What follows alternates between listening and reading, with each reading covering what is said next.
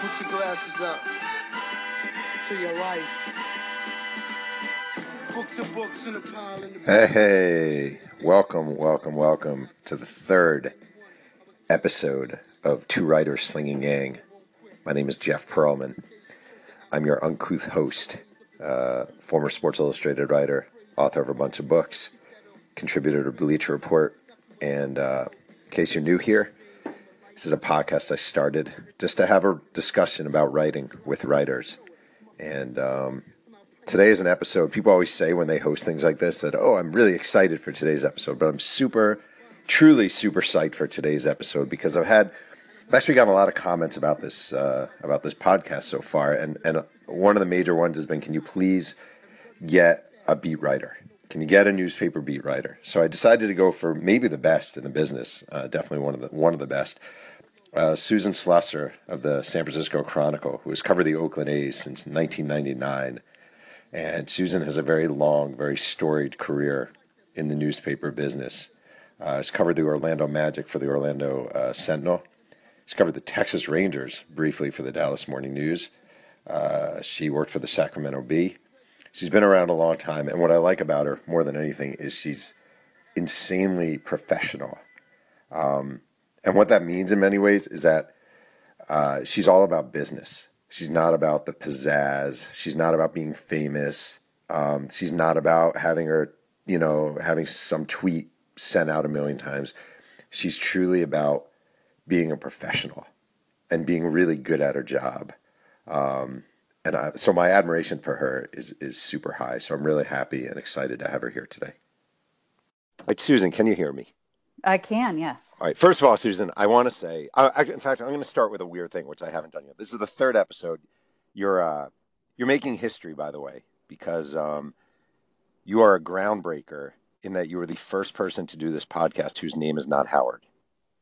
I, I've, I'm aware of that. And the two Howards are both extremely close friends of mine. So I feel like it's kind of all in the family, too. I know. It's, it is a very, I was thinking about that. You actually have deep ties. In fact, both of it, when I told uh, Howard Beck that you were going to be guest number three, he was like, oh my God, blah, blah, blah, blah. So, uh, yep. Yep. Funny. My former roommate. Is that true? Yeah. Yeah. He was my, uh, I went to college with my now husband, then boyfriend. So we were roommates in Davis, California in the early nineties. And, and how long were you on the beat with Howard Bryant for? Oh gosh. Um, Two or three years. He had been on it the year before, and I started in ninety-nine. I, w- I had been the backup the year before, so um, the entire time he was on the A's, I was at least around and mostly on the beat. Could you? This is a, I, I, people always ask this stuff about about writers. I mean, about ball players. But could you, um, with those two guys, could you see their talent early on?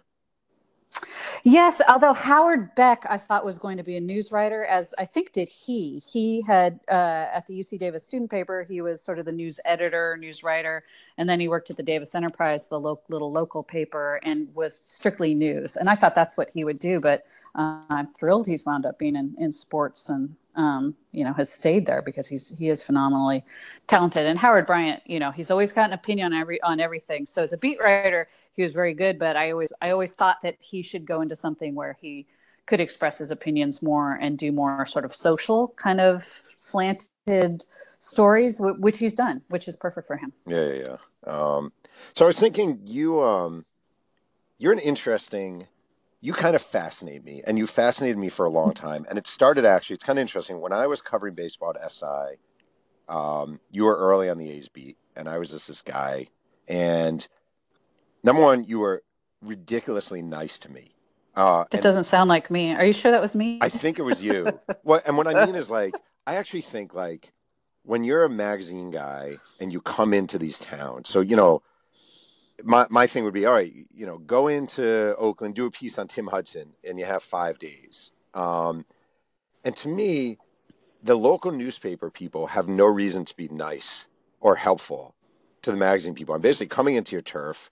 Back then, especially, like, the team was going to take really good care of me because, you know, it's a national publication. They they want the publicity and blah, blah, blah. Um, and I always thought if I were a newspaper writer, if I were in your shoes, I would probably be a dick to the guy. I would probably be as unhelpful as possible, at least at that point in my career, um, because who the hell are you? you know, I'm busting my ass on this beat every day. I'm worried about whether John Ja has, has a strained toe, and this guy's coming in and he gets to go to dinner with Tim Hudson and blah, blah, blah. And I kind of wonder, like, you actually have a reputation of being a very nice person. Um, you do, factually, you do. And I, and I wonder if that matters. Like, if, if, if kindness pays off in this business in a way, or if it doesn't. Uh, well, it's a mixed bag. You know, I would say I've not always been um, quite as nice to my competitors, my immediate competitors. But the national guys, I always feel like, you know, first of all, our, our season is so long as beat writers. We're writing every day, usually several stories a day. We've got spring training. We've probably written features about whoever the national guy has come in. Mm-hmm. I'm not going to do a second big whatever feature that you guys are going to do.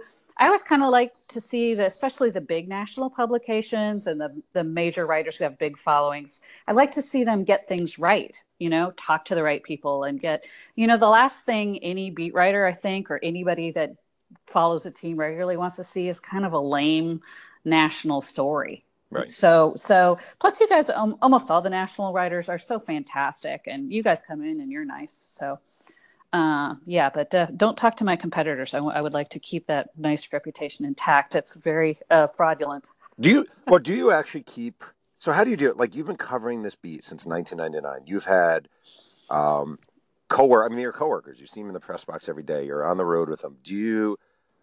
What is the relationship? How do you view the relationship uh, with your with your direct competitors, with the newspapers in the Bay Area? Do you? Can you be friends with them? Yeah, you can. I mean, I think it's like anything. You, you're friends with the people that you like, and you're probably not as close to the people that you, you don't mesh with as well. But you're still a, you're still competitors. So there are going to be days where, um, you know, you probably have something and you'd like to keep it to yourself, and maybe you're, um, not quite as communicative. It's, um, you know, I, I, I would never misdirect anybody or do anything underhanded, but definitely there's, there's always the element of competition there for sure. And, uh, nobody likes to get beat on anything. So I think, uh, that, that adds, adds a little bit of a, of an edge to whatever friendship you do have on a beat. Right. I, it's actually kind of funny. I was, um, I have I have this, I'm literally staring at my screen at a book cover, and I'm not going to use the person's name, but I remember when I was covering baseball at S I and you were covering the A's uh, for the Chronicle, and there was a writer, and he wrote a book about the A's, and he used to go out with the players, and I'm sure you know who I'm referring to, but he, yep. used, he used to go out with the players, um, and it used to infuriate me almost on behalf of you and your other colleagues who were real professionals. And because I used to think, like, it's kind of like cheating. Like, you don't go to the bars with players. You don't go out to clubs with players. You don't, you know, like, you're, you're just not supposed to do that. Uh, right. And I wonder how you felt about that and how you feel about that sort of behavior among writers, and if you see it a lot. I don't see that at all anymore. Um, yes, that just, you know, in the old days, you know, the whatever, the fifties, sixties, whatever, that it was common. Mm-hmm. You know, everybody would wind up in the hotel bar, writers, players, coaches. Um, guys would go out on the town, writers, players. You know, they often travel, you know, writers traveled on the planes more often, or on the, the train, whatever they were taking. And so there was more of that um, interaction. And I, you know, I'm not going to judge anybody else's actions. Obviously, as a woman reporter, you're really not going to do that, right? Because the perception could be very poor if you're spotted yeah. out on the town club, clubbing with a bunch of players. So in that respect, it's a little bit unfair from a, a competition aspect, if that is how one of your competitors is going about it. So I think that way is, is what I really wouldn't care for too much. Um, but everybody's got to answer to their own um, personal sense of uh, ethics and, and morality when it comes to doing the job. I wouldn't do it. I don't think it's, um, you know, I, I think the players then wind up thinking that the writer who does that is their friend, and we're not supposed to be their friends. There are going to be times you have to criticize people. You're, you're going to have to write about their, their downs. Um, and, and it's harder when you've become kind of wrapped up in, in a personal relationship with somebody. Do you, do you feel like there's almost a, uh, you've seen the movie Almost Famous? Yes. Do you feel like there's a certain, you know, in the same way uh, Philip Seymour Hoffman's character sort of warns a young writer, don't get caught up in the seductiveness of the scene. Do you think there is a potential for the young writer to feel like, oh, so, I don't name, it doesn't matter who you're talking about, this guy's my friend. And, you know, like, is it easy to get caught up in the seductiveness of fame, of baseball, of the life, you know, and to think that you're part of it when you're actually kind of on the outside looking in? I suppose that's possible. I actually think it, this is, at least this is my own experience. I think it's, it's almost the opposite. Like, you quickly realize that players, any, any athletes, anybody you're covering, if you're covering music, rock stars, they're just normal people. And it quickly becomes very commonplace. Um, so I think it, it, it, it actually lessens any sort of feeling of, wow, this is the big leagues. These are stars. And they just become really very normal. It's your job. Um, I don't want to say it's, uh, you know, uh, commonplace or boring or anything like that, but it, it, you don't stay starstruck, in my experience, very long. Now, I covered the N B A mostly very early in my career, and I, I covered Shaq and that um, very good Orlando Magic team with Horace Grant and Penny Hardaway, and they were superstars, obviously, and that, and they were just such normal guys, even Shaq, and I think maybe that uh, quickly kind of uh, made me realize that this is, you know, they're just anybody that sort of the general public is putting on a pedestal. When you get to know them a little bit, they're just like everybody else, really. Right. Actually, it's funny. I have a, uh, in front of me, uh, March twenty-sixth, nineteen ninety-five, Orlando Sentinel, Susan Slusser byline. Traveling with Shaquille O'Neal is difficult, like touring with Madonna or Michael Jackson. Few people in the country are as immediately recognizable or as widely popular. Um, this is way way out of order, but I kind of, I, I try to make these discussions actually just kind of random and whatever. Um, what was covering Shaq like? Oh, it was a blast. He, he was a treat. And um, that was before, you know, really before the internet days. And I was the only traveling beat writer. So they were fantastic to me. You know, I had sort of just unbridled access. Um, and it was a great bunch of quotes in that whole, the whole locker room. But Shaq was, uh, he was funny because he was such a big star and such a big personality. But he would have one or two jokes, and he would go around to every different town and tell the same joke. And then, and the other media would come over to me and go, oh, he's so great. He's so funny. You're so lucky. And I go like, well, no, I've heard that same joke now like fifteen times.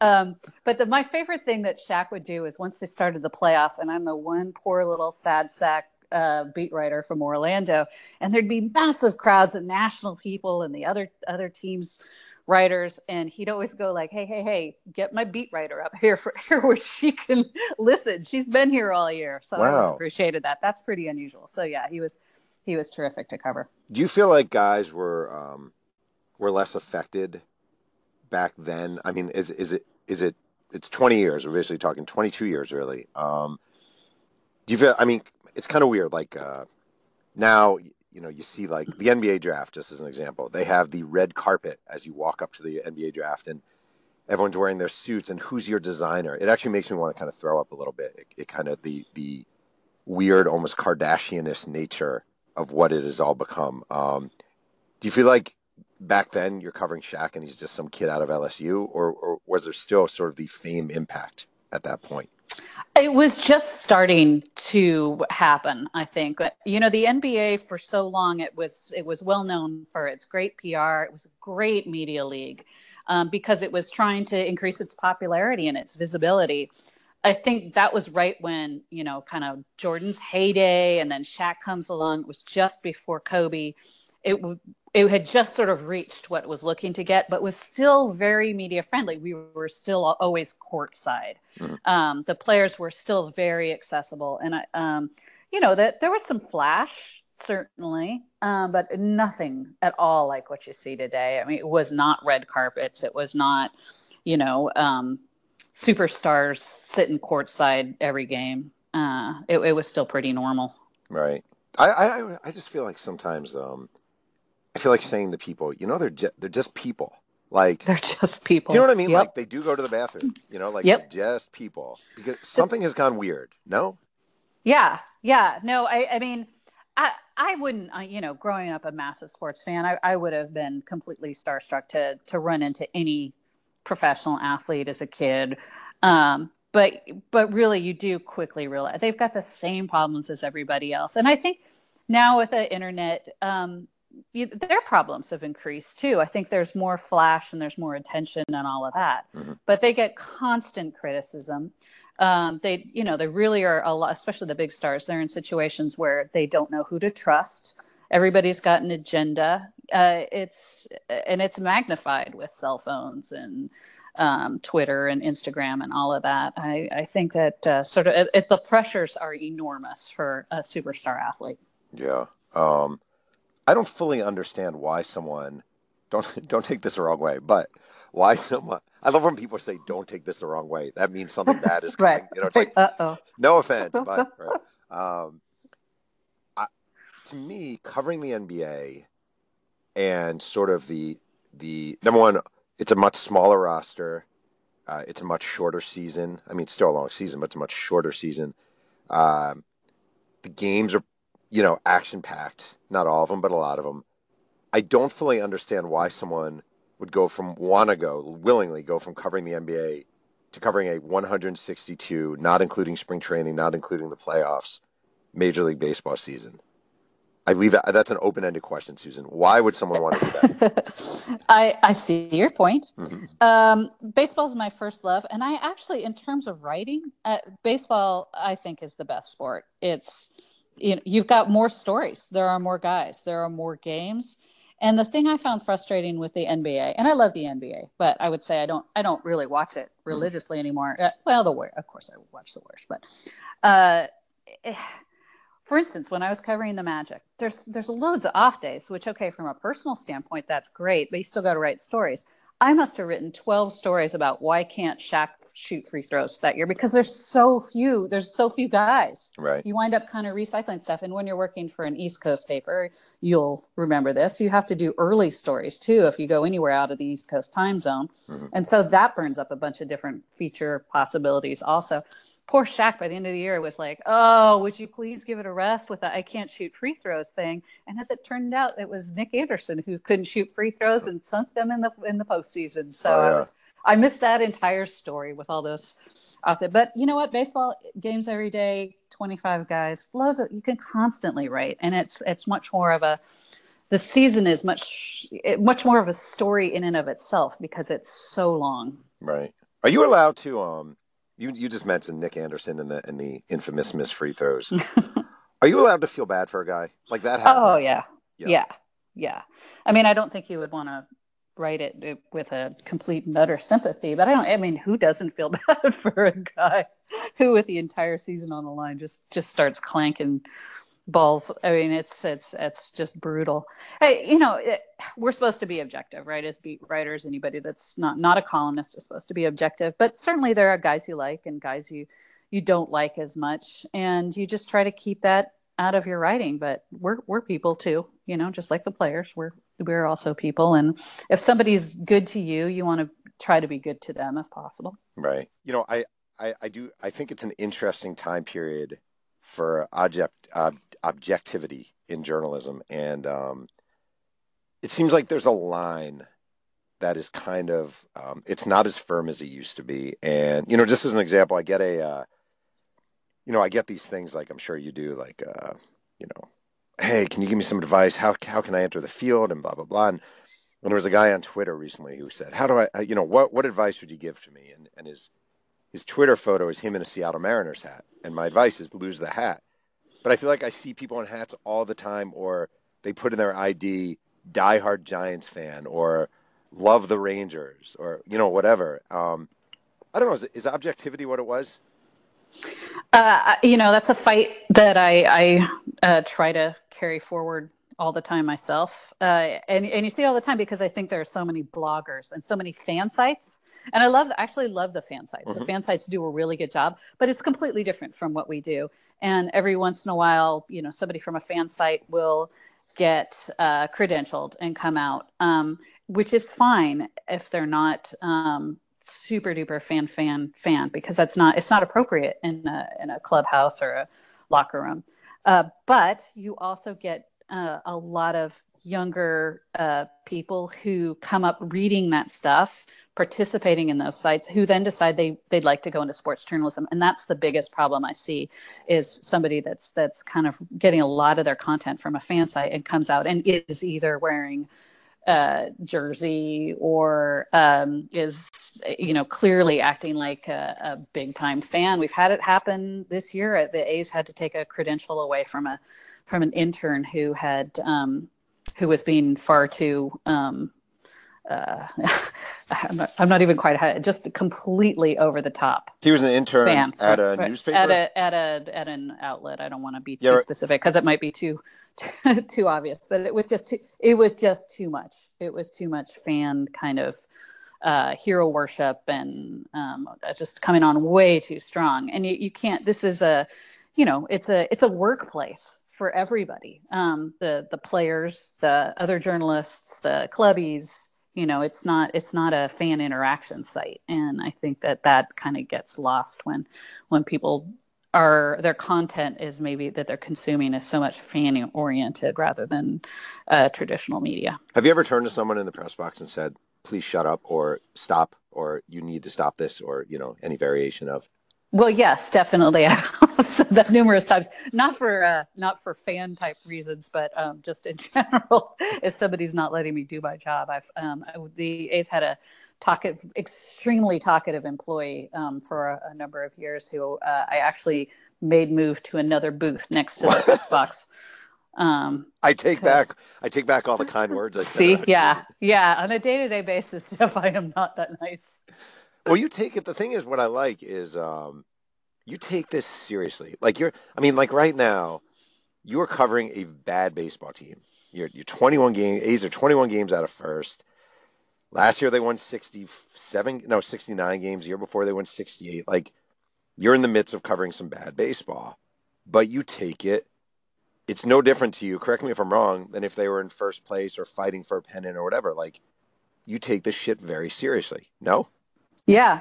Um, yeah. It, there's always great stuff to write about. Um, and sometimes really good teams can be the worst teams to write about because there's not there's not much that changes, right? If you've got a super duper team with an amazing lineup and a fantastic pitching staff, there aren't issues. There aren't going to make changes. Like, well, they're just playing great. Um, and bad teams, you know, the A's as uh, kind of famously are known for finding creative ways to get better. They're um, constantly reinventing themselves. And for a writer, that's that's fantastic. That's uh, one of the reasons Michael Lewis wound up with a bestseller on his hands. Is right. This is a really interesting team to cover, especially when they're t- kind of in a in a rebuild phase. Um, plus, you know, same thing, that there, there's a revolving door on a team that's bad. And there's that means way more people to write about and lots of interesting backstories and, and all of that. So, yeah, I, I don't mind it.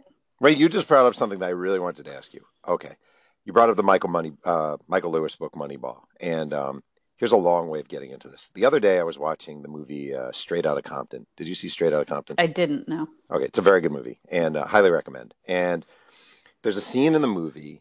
It takes place in nineteen eighty-nine at a concert at Joe Louis Arena in Detroit where N W A is performing. And um, this fight breaks out and blah, blah, blah. And undercover police officers charge the stage. And I'm watching this movie. And one of the undercover cops is wearing a Rodney Hampton New York Giants jersey. And I pause the, the video and I go to whatever, Google. Because I'm like, wait a second. Rodney Hampton was not on the Giants in nineteen eighty-nine. He got there in nineteen ninety, and I was right. The, the cop could not have been wearing a Rodney Hampton jersey.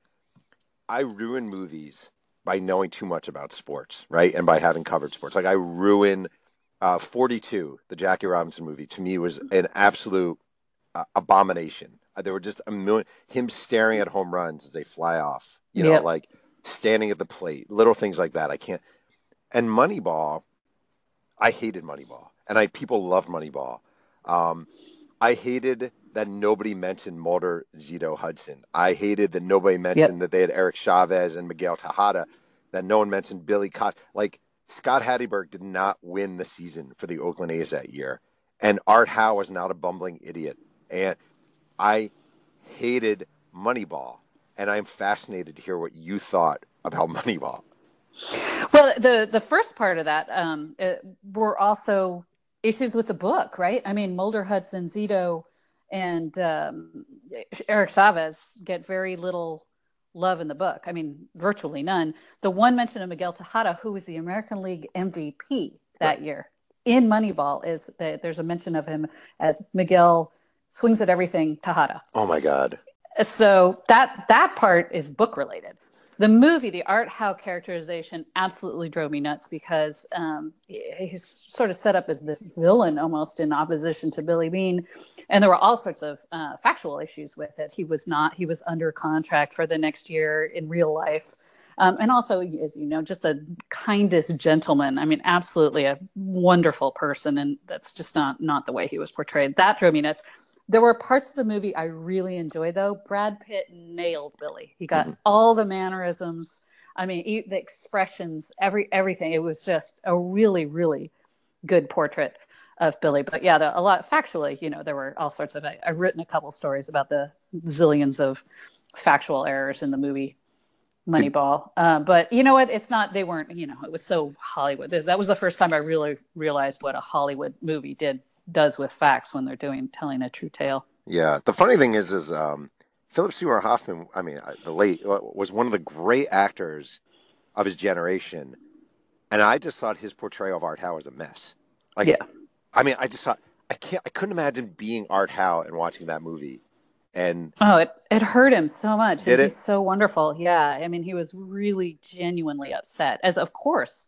Of course he would. And, you know, Paul De Podesta was not on board with, with Moneyball either. That's one of the reasons uh, the name was changed. Jonah Hill's character, the, mm-hmm. the name was changed from Paul De Podesta because he, he wasn't wild about that either. So uh, it, it was really it was, it was really interesting. My favorite thing, and it wound up not being in the movie, was we walked into the press box one day and they were filming in the press box. And they had a bunch of all about uh, forty-five-year-old white guys wearing Um, sports coats, and some of them even had fedoras. Oh my God. Do you have a fedora? Susan, do you wear a fedora? Well, yeah, yeah, yeah. I do uh, often. I mean, I was uh, surprised they didn't have like the little press cards sticking out of them. I mean, it's set in two thousand two. I mean, come on. That's right. pretty, absolutely crazy. So yeah, we were, we were amused by that. They wound up not using that because I think as the regular media, you know, wandered in and it's women and minorities and we're all wearing, you know, jeans and t-shirts. So they went, oh, Oh, okay. Right. But they've done so much research on other things. You know, what does the out-of-town scorebook look, scoreboard look like in two thousand two? But not the press box. So, weird. So what was it like reading? You talked earlier about sort of um, out-of-town writers coming in and writing profiles on guys and, and you wanting to be right. What was it like for you uh, reading that book, considering it was a team you covered? Um, well, I, you know, kicked myself a little bit for um, not having investigated some of the sabermetric elements of what the A's were doing in greater detail before Michael kind of uncovered it. I, some of that was genius. You know, his his recognition of, um, you know, we all knew the A's were trying to do more with less. That was their whole deal. But the idea that Billy Beane was trying so hard to find players who were the opposite of what he had been like as a player was such a interesting psychological re- revelation to me. And really, I think very true. Uh, I loved that. I loved that part. And, you know, Michael Lewis can tell a story. He can take the most complex, you know, bit of economics and, you know, global Uh, national and take a tiny little part of that and use it to tell a big story. That's what he did with Moneyball. And I, I really enjoyed that. That said, the baseball part drove me nuts. As I said, you know, it's that team was not Chad Bradford throwing, you know, sidearm or, uh, you know, the Ricardo Rincon deal, as, as you, you mentioned, it was Mulder, Hudson, Zito, Eric Chavez, Miguel Tejada. Right. That's funny. The Scott Hatteberg led Oakland A's. Yeah. um, do you get? Are you fueled at all as a writer by? Um, by, I get, I get. Are you fueled at all by jealousy? And what, what I mean is, do you get? Because I get this, so I'm using that word for myself. I guess probably more than you. Like when you see someone else break a story, or you see Michael Lewis come out with Moneyball. Like, is there any sort of burning envy or jealousy or God, that should have been my story or that should have been my so-and-so? Do, does that fuel you at all or not even a factor?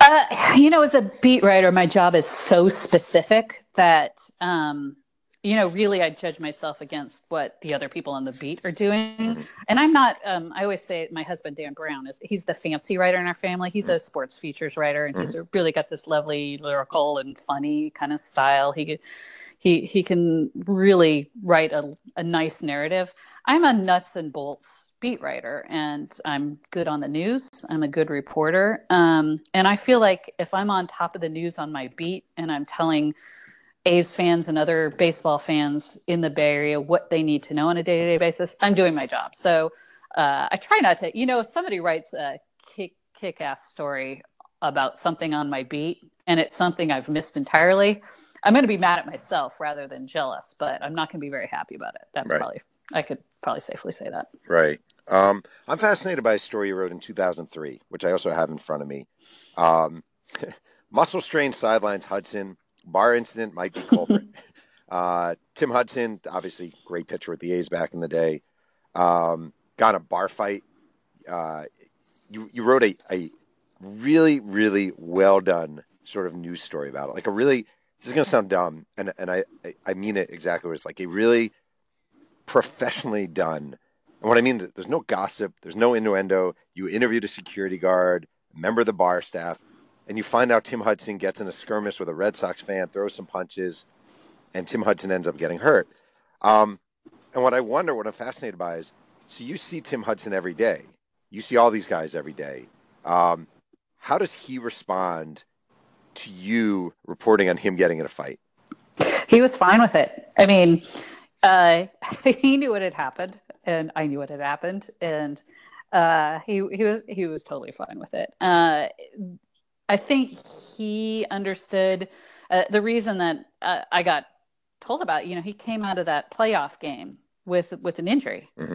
And there were people who had been there at the bar uh, who I think felt like the bar incident maybe had been responsible for that problem. And that's why I found out, which I think he, he either that message had kind of gotten through or somebody had told him. So I don't think he ever had any issue with me. We're still very friendly. He's always been wonderful to me. So, um, yeah, I think that's that, that's a thing that uh, if he could go back and, and do it again, I'm sure he would have uh, tried to avoid that situation. Have you ever had a? Uh, I'm sure you have, but I, I guess I'll ask for an example. Uh, a ball player is just ridiculously pissed off at you.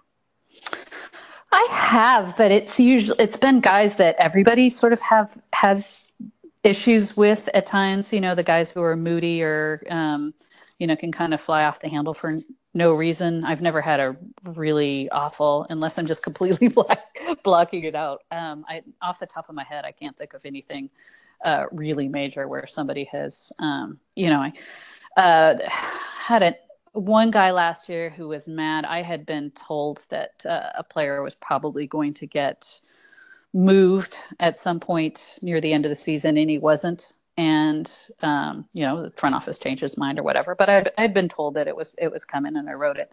And then we, uh, the Chronicle was not on the next road trip mm-hmm. uh, because the A's were out of it. And uh, he went off on me in part because uh, what I had said was ha- had uh, was going to happen didn't. Um, so he, he was angry about that. But also because I wasn't there for him to say that, which is totally fine. I mean, that's one of the things about being a beat writer is that it's pretty sacrosanct. That if you write something critical or, um, you know, something controversial about a player, you need to be there to ask, answer the questions about it. Now, in this day and age with Twitter and texting and all of that, certainly if he had been upset, he could have gotten a hold of me pretty easily. But it's much better to be there the next day. And for that, I, that I did feel bad. And he was legitimately uh, right to be angry at me for not being there to answer the question. But, you know, hey, what? A, not my decision to pull off the road. Right. See, this is one of the things I have to say I, I, I very much admire about you. Like um, when I was at S I and I wrote the, the, the stupid John Rocker story, you know, my my editor made it very clear you need to go at some point. He has to see you, you know, yeah. like he has to see you like that is a requirement. And I was brought up at the at the Tennessean with the same. I had editors who when when, a, when someone was mad at you, they have to see you. Uh, you subscribe to that, too, I presume. Yeah, no, absolutely. And one of the things that drives beat writers nuts is when, you know, beat writers are seldom going to write anything flat out mean or outrageous or controversial. You were, we're not in the opinion game. That's the columnist. But columnists for our outlets will write, take some shots at people, and then never come to the ballpark. Never. And so that leaves the beat writers answering for for that columnist constantly. I've gotten calls from uh, angry team officials about things that my colleagues have written, which is, you know, like, oh, really?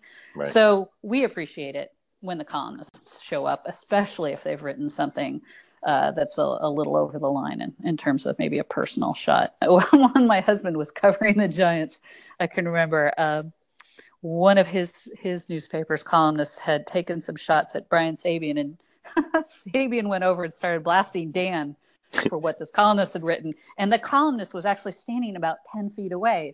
Dan kept going like, he's right there. Why don't you just go tell him that yourself? And Brian Sabean was like, I don't know him. I know you. So I'm going to yell at you instead. Exactly. Oh, that's funny. Um, who's it? What's the best, like, uh, what's, who's the best quote you've ever had? Who's like the, who's your money, all-time money quote? Oh, I've been so lucky. I've had, I've had a few, so I'm going to have to name a few. Um, Daryl Hamilton, when he was with the, the Rangers, was late, late Daryl Hamilton. Yeah. Who I just adored. He was, he was the absolute go-to player on the ninety-six Rangers playoff team that I covered by mm. far. Really stood out on that team. Uh, Shaq obviously was wonderful. That whole team was wonderful. Um, and with the A's, Eric Chavez, Dal- Dallas Braden, Um, there's been a zillion, but uh, Eric Chavez was one of the few, one of the very few A's that actually ha- spent a long time with the team, twelve years, which is a lifetime for yeah. the Oakland A's. And he was consistently honest and quotable and delightful. So uh, he's right up there. And Dallas Braden is, has got a screw or two loose, but in a very good way. So uh, he was always fantastic. I, I just want to say, I love that you covered, you covered the ninety-five Rangers, correct?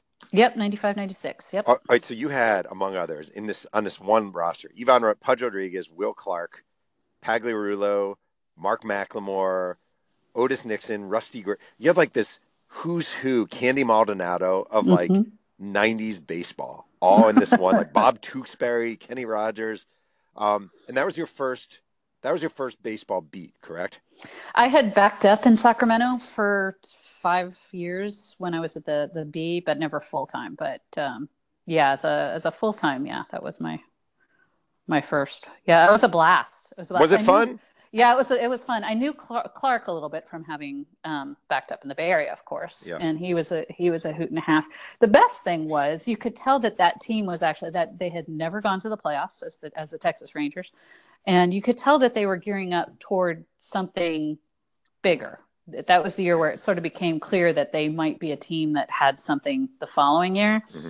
And, and and it was fun. And just a, you know, it was a good bunch. Johnny Oates is the manager. Johnny yeah. Oates was wonderful, and his whole staff. So yeah, that was a, that was a delightful team. But Daryl Hamilton came the next year. And yeah. again, man, he really, he and he and Kevin Elster and a couple other pickups were, were really key for them, and, and also great quotes. I just want to say Will Clark, um, when I was a very young baseball writer, and he was with the Rangers, and he intimidated me like no other guy. He um, he just suffered a broken foot, and I was like a young writer. I was with the Rangers. I don't even know why. And a bunch of writers are gathered around Will Clark, and he's talking about his broken foot. And I go, uh, I said, does it uh, does it hurt? And he literally does this dramatic look at my name tag and goes, you know, in his cackle, his Will Clark cackle, he goes, Jeff, I broke my fucking foot. Oh, he's a hoot. He used to, uh, he loved the game with uh, the media. Absolutely mm. loved it. But he was all bark, all bark. Right. And he, almost every day when we would get kicked out of the clubhouse, he'd start yelling, parasites out, parasites out. And cackle, cackle, cackle. Everybody would laugh. But, uh, yeah, he was he was a blast. He was sort of in the last stage of his, stages of his career, but you know what a fun player to watch during his heyday too. Do, really do you feel, do you feel like if um like like guys like that? I feel like, and I don't mean this in a bad way. It's going to sound worse than I actually mean. Like I think they like to see how far they can get with a with a reporter. You know, if they can sort of intimidate a reporter to a certain degree, if a guy's going to cower away or not cower. I feel like I was a cowerer early on in my career, where a Will Clark would bite at me, bark at me, and I would sort of like put my head down and, and mope away. Do you, I don't know, like, it seems like you're not that person.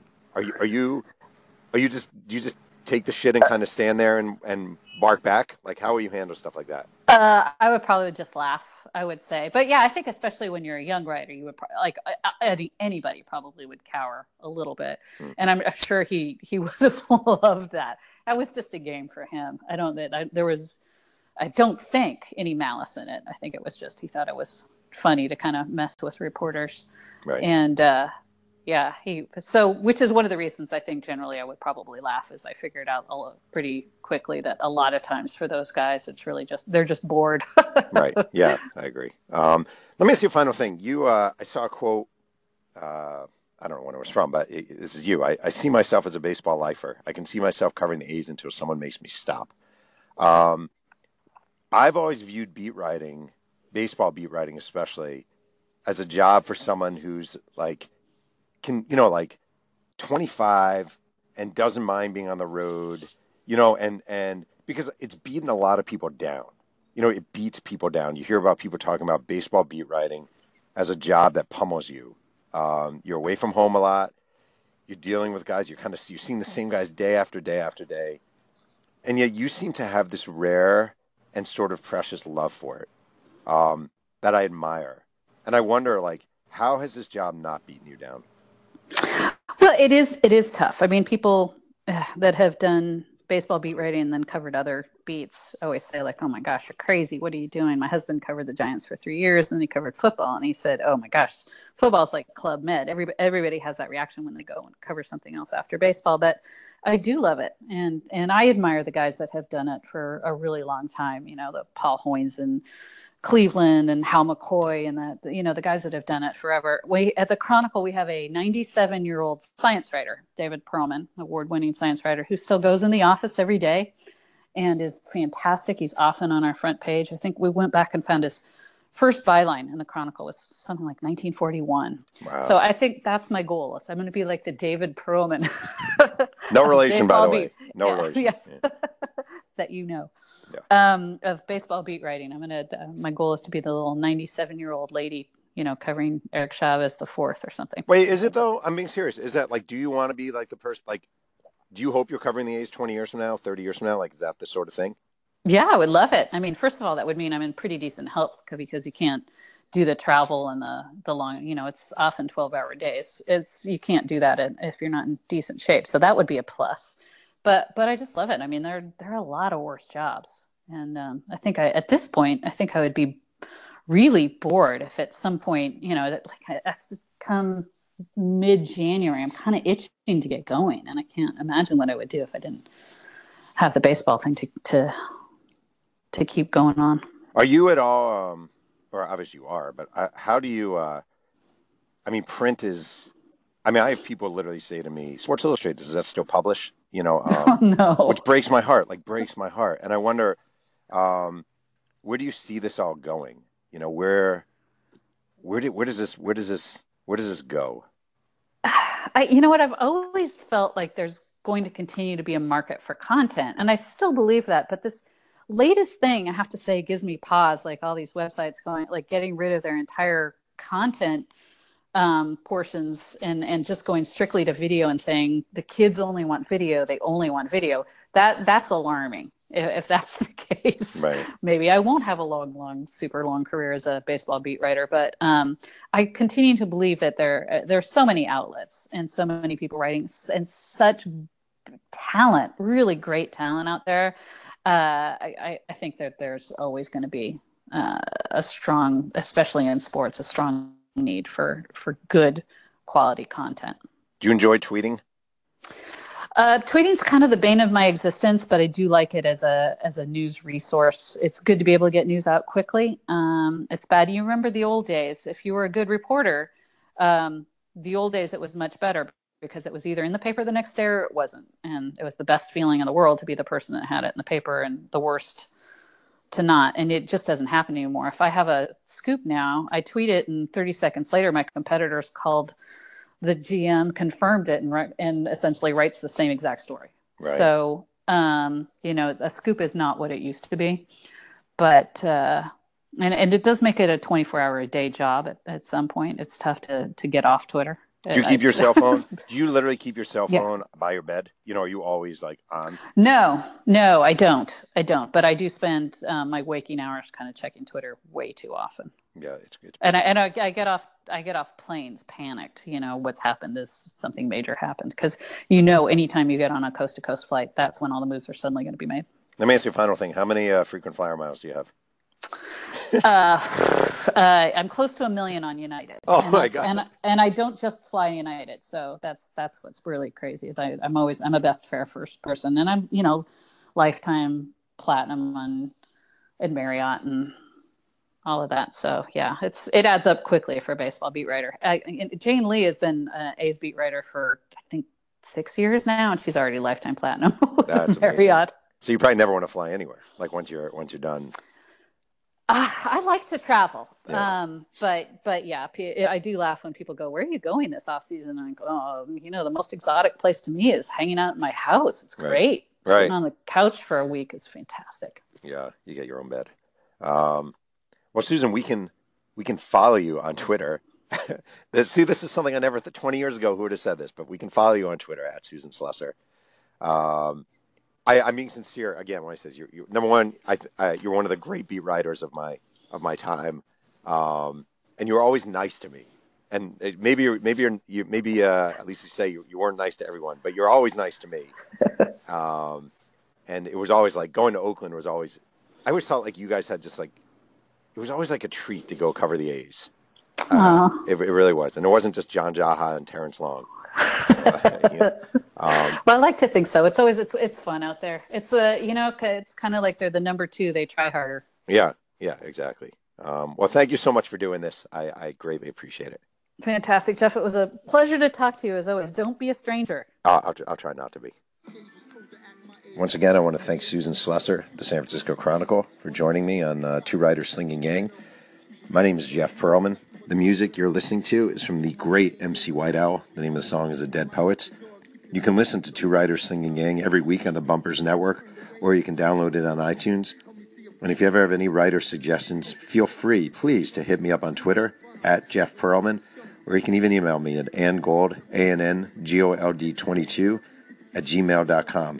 Uh, thank you so much for listening and for joining me today, and please, please, please, keep writing.